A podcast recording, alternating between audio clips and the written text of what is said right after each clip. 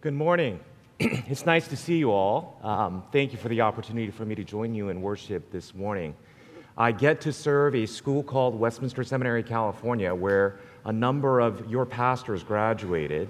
And I want to bring greetings and thanks from our seminary for your prayers, for your support, for your encouragement, and also partnership in terms of training up future leaders as well. Let me also add my thanks in allowing your pastor, Dale, to join us a couple times a year to come and join us in sunny Cali- Southern California for us to think about how the Lord is using the seminary and preparing many men and women for kingdom service. So we're delighted in partnering with you, and we're grateful for the ways that you support us as well. Well, this morning we get to turn to Psalm 136. So if you have your Bibles with you, please turn with me to Psalm 136.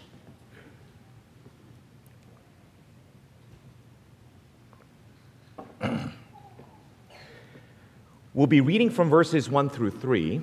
We're going to be also covering verse 26, but the whole psalm will be the topic of our conversation this morning. Psalm 136 verses 1 through 3 and verse 26. Hear now the word of the Lord. Give thanks to the Lord, for he is good, for his steadfast love endures forever. Give thanks to the God of gods, for his steadfast love endures forever. Give thanks to the Lord of lords, for his steadfast love endures forever. And we pick up in verse 26, where the psalmist then goes on to say, Give thanks to the God of heaven for his steadfast love endures forever. Let's seek his help in seeking his wisdom from his word. Let's pray together. Father, we thank you for inviting your sons and daughters into your home this morning. We're grateful for your Son, Jesus Christ our Lord, who gives us life and purpose in all that we do. As we come before you, O Lord, be near us. Teach us directly from your word that we may hear your voice we may understand with our minds all that you're trying to teach to us, but not only for us to comprehend intellectually. May we apply these things to our lives by the strengthening of your Spirit, for we pray these things in the matchless name of your Son, Jesus Christ our Lord. Amen. I see a lot of young friends here this morning. It's a lot of fun running into them and seeing their uh, bright and smiley faces. When you're, you're a kid under 10 years old, Every month counts. And so you can think in month terms where you have a four year old or at least a near five year old insisting that four and a half is exactly like a five year old. I'm almost five, she would insist. If you have teenage kids like we do, years is how they think about life. And when my son says, Years ago you promised me, and then when you ask them how long ago that was, that was like two years ago. And for him, it was a lifetime ago that I had promised to do something. But when you get to be my age, you think in decades. You say things like, well, couple decades ago, 20 years ago, I heard about this. 30 years ago, I did this, which my kids love to hear about every single day. And we get to think in decade terms in order to give some insight or experience shared with other people around us as well. Aging, in some ways, provides us with perspective, and lovers of history come to recognize that years give us insights as well as knowledge about the world around us. But if, if our knowledge is not about months, years, or decades, but hundreds of years, or perhaps even thousands of years, we wonder what conclusion we would come to seeing the development of time and the experiences gained. And this morning, Psalm 136 does exactly that. The psalmist's concern is not about a year, not about a decade, not about century or centuries, but he's talking about millennia. Millennia from beginning of time. He gives us an overview of time for us to come to one particular conclusion that our God is good and that he is worthy of our thanks. Our God is good and he is worthy of our thanks. The psalmist sets out what he wants to teach us this morning in verse 1 in particular when he says, Give thanks to the Lord, for he is good. Give thanks to the Lord, for he is good. And you may be asking the question, what about God makes him good? And he starts to teach us about the goodness of God, not simply by showing us by experiences, but going over the history of humankind. And his history is not about American history. His history is not about the European history. His history is all humankind, included from beginning of time, where he begins by telling us about God's creation. He says God made the heavens in verse 5, God made the earth in verse 6, God made great lights, verse 7, the sun and the moons and stars in verse 9. He recounts the Lord's salvation. It's not only that God created all things by power, he also saves us, and his salvation is seen and recorded for us to understand and recognize. He begins with the Exodus account when God struck down the firstborn of Egypt in verse 10, brought Israel out in verse 11, divided the Red Sea in two in verse 12, made Israel pass through it in verse 13, and overthrew Pharaoh and his host in verse 14.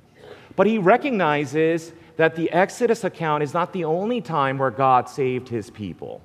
He turned away many kings, great kings, those powerful kings who dare to oppose God's people. As he says, the great kings in verse 17, the mighty kings in verse 18, the king of the Amorites in verse 19, and the king of Bashan in verse 20, who are no match for the God of gods in verse 2, and the Lord of lords in verse 3.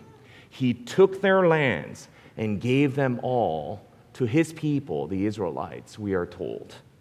He did this for us, the psalmist wants to say. As he points out in verse 23, he remembered us.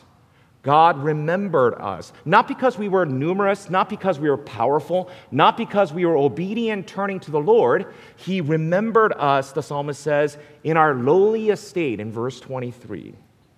What do we see when we reflect upon history and see what God has done throughout his time, throughout human history? We can only conclude in one sense, which is God is good, and his steadfast love for us endures forever. This is not because life has been easy. I think you and I know that quite well. We recognize that the psalmist is very earnest and honest about how life can be. And we recognize, even in this writing, he's talking about the opposition of kings. He's talking about the powerful oppositions of many who oppose God throughout human history. And so the psalmist is aware of many of the travails and trials that you and I, even as people of God, go through. Scripture never promises that just because we believe in Jesus Christ, things will be easy. In fact, what it promises is that He will give us strength to endure in the midst of it. It almost assumes that here the trials will come our way. Here, just the last two years for us, we come to recognize many things that are around us that challenge us. We hear of wars and rumors of wars. We hear of illnesses and the pandemics, perhaps personal challenges that you and I have faced that help us to recognize that the world is not our home, and indeed, this is not the way it's supposed to be. Everyone tells me that there is a master story that everyone really thinks about as an account for their lives. That is, there is this one particular incident in most people's lives as they look back, it divides one's history before and after. So, my parents, who are from South Korea, their dividing master story is about the Korean War in 1950 to 53. Everything happened before, everything happened after. So if you talk to many Korean Americans, they'll begin with the Korean War as a personal history.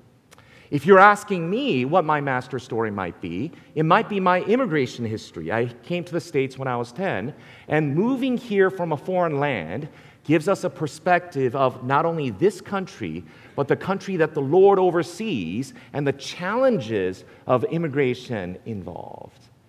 If you ask my kids, and I have two, Anna and Simeon, they're 18 and 16, I think they'll tell you it's the COVID time. My son, who's 16 now, in 2022, came up to us on March 13th. And I remember this date well because March 13th is the day that we met together as senior staff. We said we're going to close down the school for two weeks. Do you remember that? And then on the 14th, we met as board, where Ron Prince chairs the board. We made the decision to close down the school for a few weeks. My son remembers that well. And so on March 13th, he said, in 2022, it's the two year anniversary, he said. What do you remember about March 13th? I said. And he said, Well, it was a rainy day. It was a bad day. What else do you remember about March 13th? He said, Well, it was Friday the 13th. It was a bad day. Anything else you remember about March 13th? He said, Well, it was the day they told us we're going to be home for two weeks, and they kept us at home for two months. It was a bad day. Do you remember anything else about March 13th? He said, No, no, no, it was just a bad day. Simeon, do you know that that's mom and dad's anniversary? I asked. he had no idea. All he remembered was the fact that it was a bad day because that was start of COVID shutdown, not only in our nation, but for his school as well. Even our kids recognize that there are times where things are difficult, beyond our control, and oftentimes feeling overwhelmed. The psalmist knew this as well.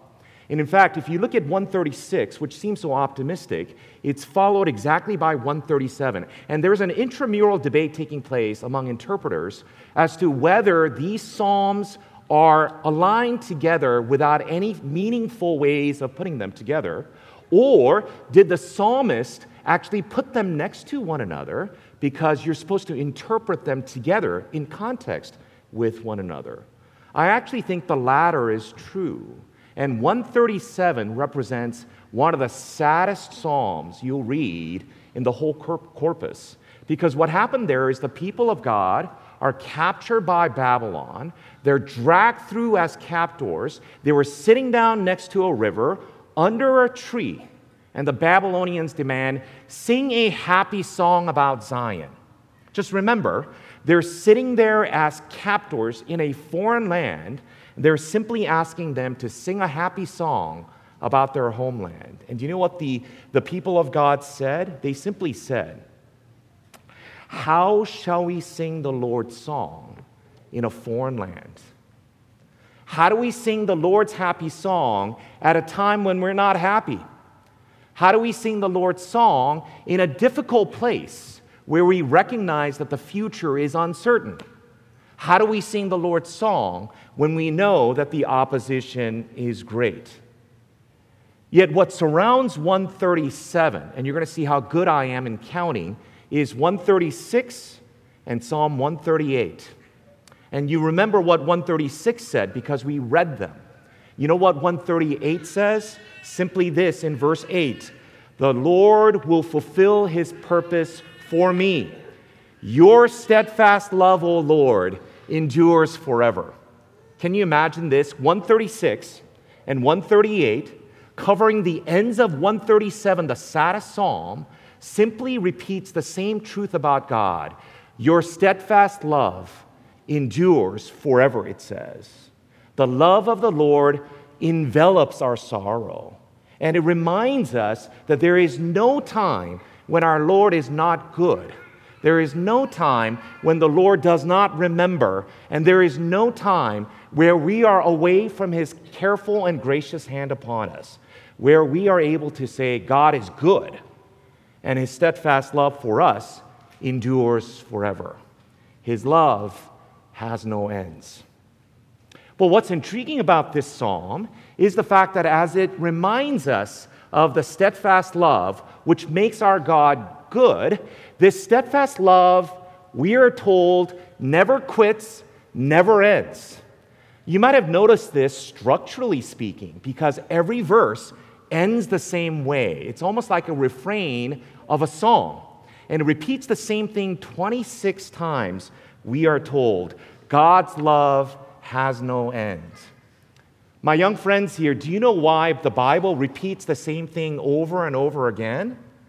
It's not because it forgot that it said it, but it's reminding us of these things because you and I often forget, you and I often ignore, and you and I often do not believe. You come to recognize this when you have a teenager. What I mean by this is this our home is not that big. But when we yell something at our children to do something, let's say to clean up the living space, or perhaps clean up the kitchen by doing the dishes, it's amazing how they don't hear anything. They tell you, I didn't hear anything when you told us.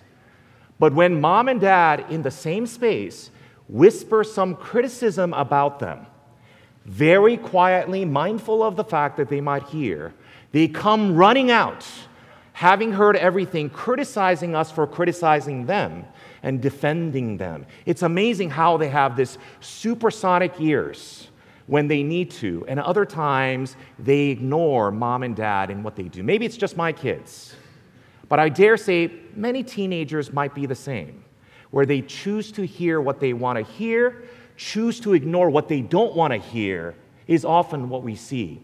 When scripture repeats this, it's because God knows all of us are teenagers. Even when we hear, we don't hear. Even when we heard, we don't believe. Even when we hear repeated, we forget. And that's often our spiritual state before the Lord. And so he repeats it 26 times.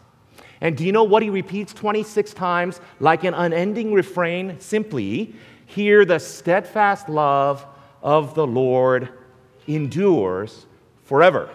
The steadfast love of the Lord endures forever. Friends, the steadfast love of the Lord endures forever. Now, I recognize the word steadfast love here translated seems simple enough. The word behind it is something that you've heard before. The word is hesed and we simply say the steadfast love.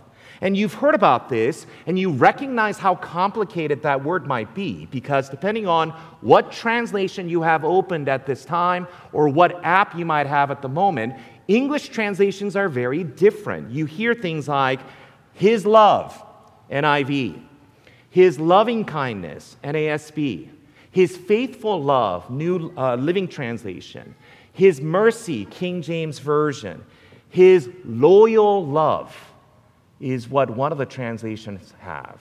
Now, you've come to recognize that this variety of translations indicate to us that translating the word hesed is somewhat difficult. Translation itself is somewhat difficult. Any of you who are bilingual here would recognize that oftentimes there's not one particular word that seems to do justice to the meaning of the word that you're trying to articulate in your target language. I realized that Pastor Dale's in uh, Latin America. And I remember one time teaching in Oaxaca where there was a translation taking place from English to Spanish, Spanish to the local language Mixe.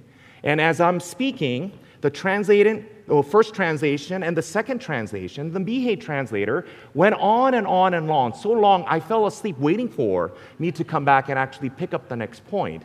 In the midst of it, I actually asked the Spanish translator to tell the other translator to speed things up and just translate what I'm trying to say after we were done the translator came and spoke to me, and he told me what I should have understood, which is simply there are no words in Mixe to actually say that you said in English. Therefore, I have to explain the concept rather than just choosing the right word for it. There is no word, and there are many words like that. I was thinking about this yesterday in particular. I have this particular problem. I know that there was a big rivalry football game one sport that I really love is college football, and I do follow it. And I come from the Pac 12, which is now Pac 2. And now the school that I support, UCLA, is part of Big Ten that doesn't know how to count. Sorry. Uh, but it, it, doesn't seem like the counting is a priority uh, at this point in time. But yesterday, there was another game played by my own team, which they won. And then there is an opposition to UCLA's team, a rival that also played, and they lost. And I'm not sure what I was more happy about that my team won or that the other team lost. And if I'm being very honest, and this is revealing my sinfulness, that the rival team lost makes me more happy. You know what we call that? Schadenfreude, right? In German, we say that way. If you translate what that word is, in English in dictionary says this enjoyment obtained from the troubles of others. Now, we can't say that in English very well. In fact, another translation simply has it malicious pleasure. I like that. quite a bit, actually, in terms of how it translates. But Schadenfreude gets across what you're trying to say so well. The point that I'm trying to make is that oftentimes, when you're dealing with multiple languages, you can't have a direct translation that seems to work perfectly for what you're trying to say. Hesed is one of those words. Steadfast love is how we translate that in the English Standard Vise, uh, uh, Version, but you can see the variety of translations indicating to us it's not as clear, it's not as easy. It's a promissory word, it's a covenantal word. It talks about the favor of God who shows his favor and mercy to those with whom he has entered into a promised covenantal relationship. It's enduring because God is God and God is the God of His Word. So it's speaking of mercy. Mercy bestowed upon people who deserve the opposite, living in sin, in rebellion, and in hostility toward God. It speaks of grace. Grace poured out upon people who do not deserve the riches of his blessings, having lived for oneself and not worshiping the God of creation and salvation. It also speaks of love, not only mercy and grace, but love of God given to people who did not love, and who, even after receiving love, do not love that well, often professing one thing with their mouths, but actions betraying those alleged convictions. And perhaps you've witnessed that both inside and outside the church as well.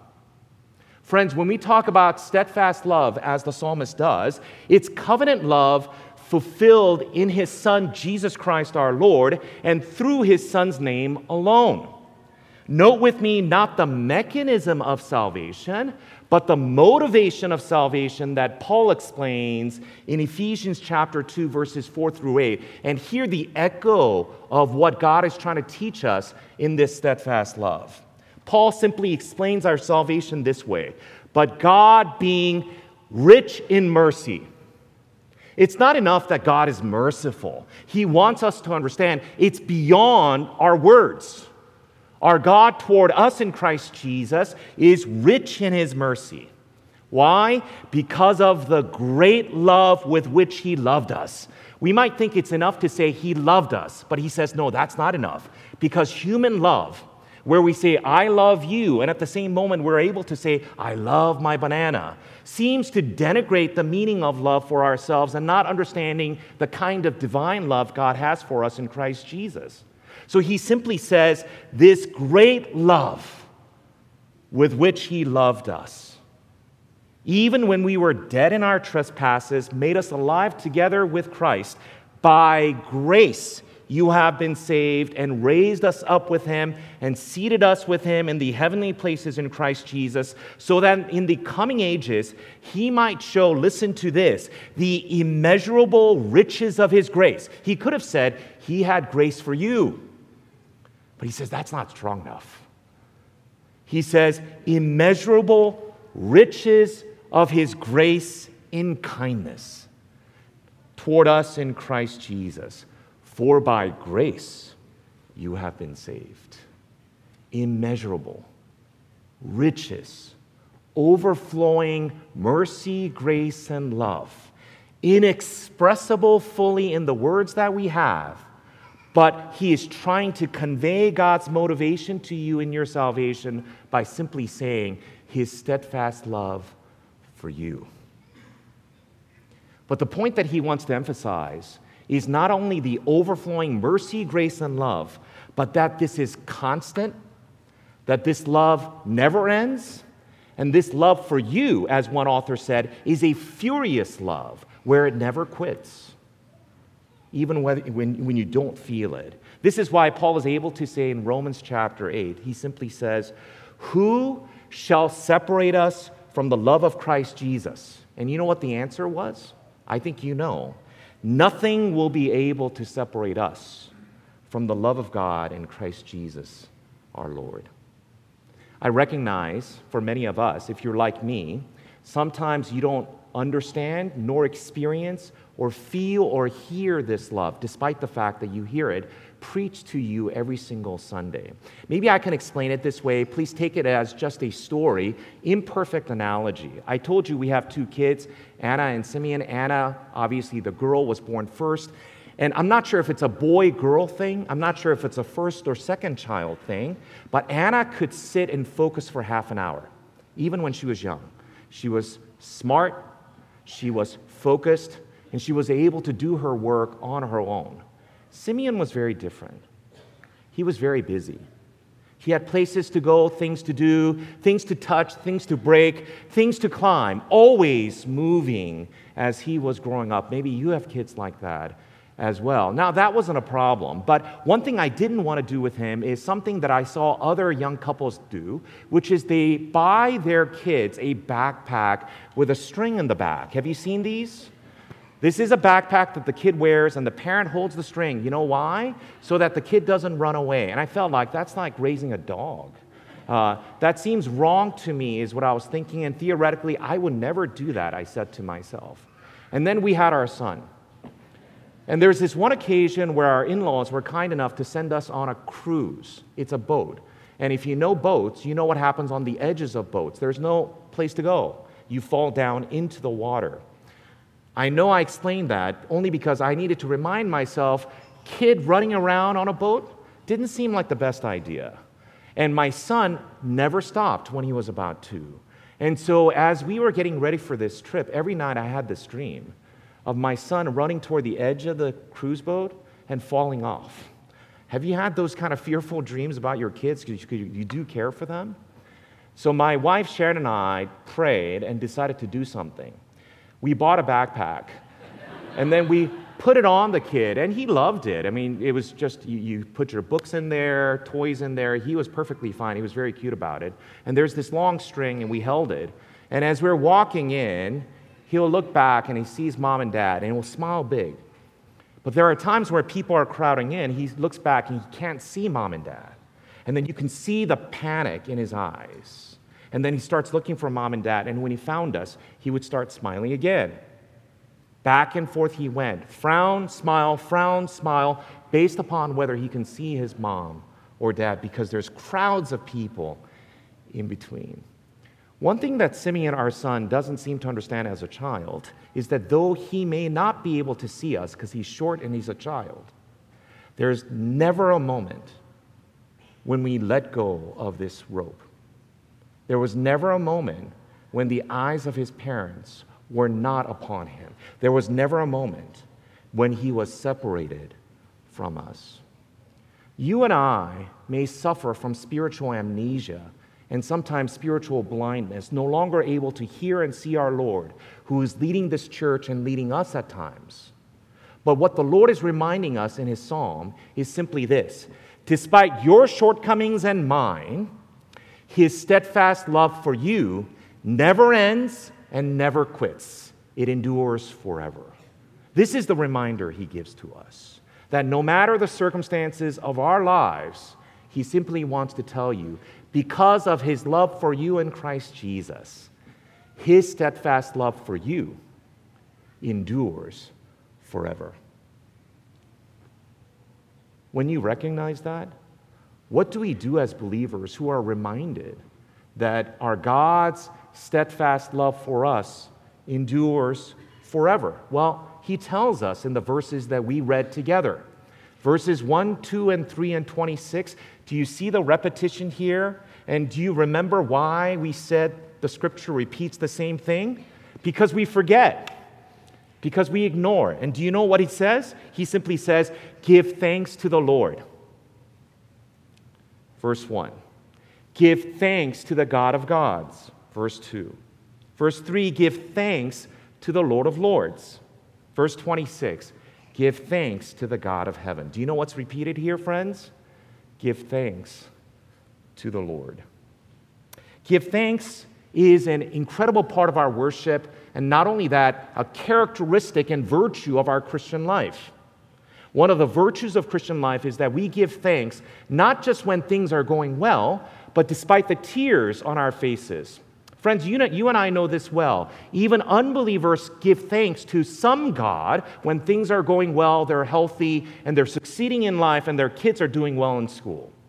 What makes believers different than unbelievers is simply this that despite the pain, despite the tears, despite the experiences that you and I go through, we give thanks in the midst of it. Not because we're good people, not because we're positive people who say, I think I can, I think I can, I think I can, not because people who tolerate and just simply endure. We give thanks because God is there with us, and His promise is His steadfast love for you endures forever. It's because of His goodness to us, despite the challenges and the tears and the overwhelming flood of things, that we are able to turn to Him in worship and give thanks. It's his constant love for us, displayed and done in Christ Jesus, that we are able to say, Give thanks to the Lord, full stop. We recognize it's easier said than done. Yet, this is the only thing you and I could do as we stand before the Lord, recognizing and experiencing his love for you. This is why Apostle Paul reminds us, doesn't he? Chapter 5, verse 20 of Ephesians give thanks always and for everything. I mean, that's pretty universal, isn't it? Give thanks always and for everything. In verse 2, in Philippians chapter 4 verse 6, do not be anxious about anything, but in everything by prayer and supplication with thanksgiving present your request to God. Colossians 3:17 says, "And whatever you do, in word or deed, do everything in the name of the Lord Jesus, giving thanks to God the Father through him. 1 Thessalonians chapter 5, verses you know well, but we often forget. He says, Rejoice always, pray without ceasing, give thanks in all circumstances, for this is the will of God in Christ Jesus for you. Give thanks in all circumstances. I know this is not my characteristic. I was told that leadership is about disappointing people at a rate that they can withstand. And I've practiced that very well for the last seven years at the seminary. We recognize oftentimes the lack of joy in the world around us because this is not our home and this is not the way it's supposed to be. But we also realize God's promise to us. And perhaps there's no other way to explain this better than to end with the Heidelberg Catechism, question and answer 28. I know you are Westminster Standards people, but bear with me. I grew up CRC, and Heidelberg Catechism happens to be very near and dear to my heart. And frankly, I'm in West Michigan. And so Heidelberg Catechism, Q&A 28 says this. How does the knowledge of God's creation and providence, providence simply means how God superintends, cares, and provides for all our needs, how do God's creation and providence help us? This is the answer provided by the Catechism. We can be patient in adversity, thankful in prosperity, and for the future, we can have good confidence in our faithful God and Father that no creature will separate us from his love. For all creatures are so completely in his hand that without his will they can neither move nor be moved. Listen to it again. We can be patient in adversity, past tense, right? Because it's about Lord being there with us.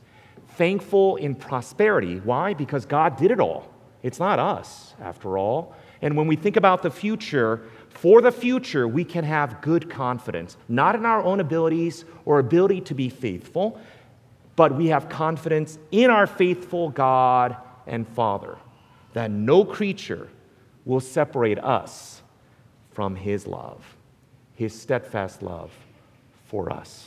Friends, God is good, and may the Lord bless you that you may know and experience and remember His steadfast love for you demonstrated in Christ Jesus daily and always. Let's thank the Lord together, shall we?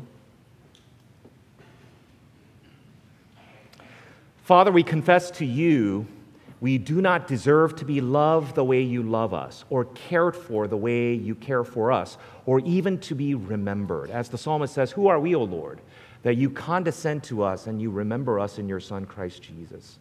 Thank you, O Lord, that your love is everlasting, never quits, and has no end. And we thank you for demonstrating that love for us in your Son, Christ Jesus our Lord, in whom, as he hangs upon that cross, the love that you have for us that will continue to guard and guide and provide for us for the rest of our lives.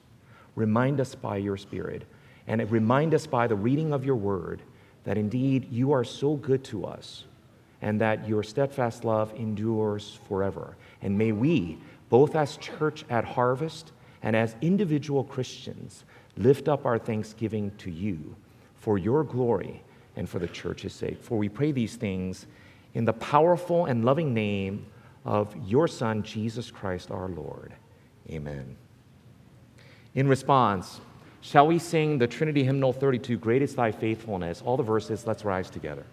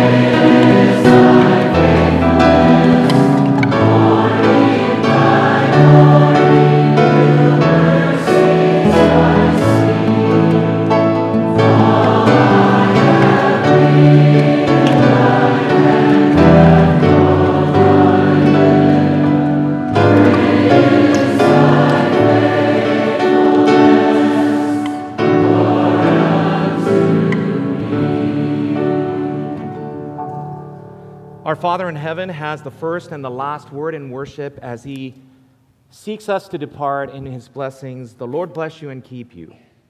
The Lord make his face to shine upon you and be gracious to you. The Lord lift up his countenance upon you and give you peace, both now and forevermore. Amen.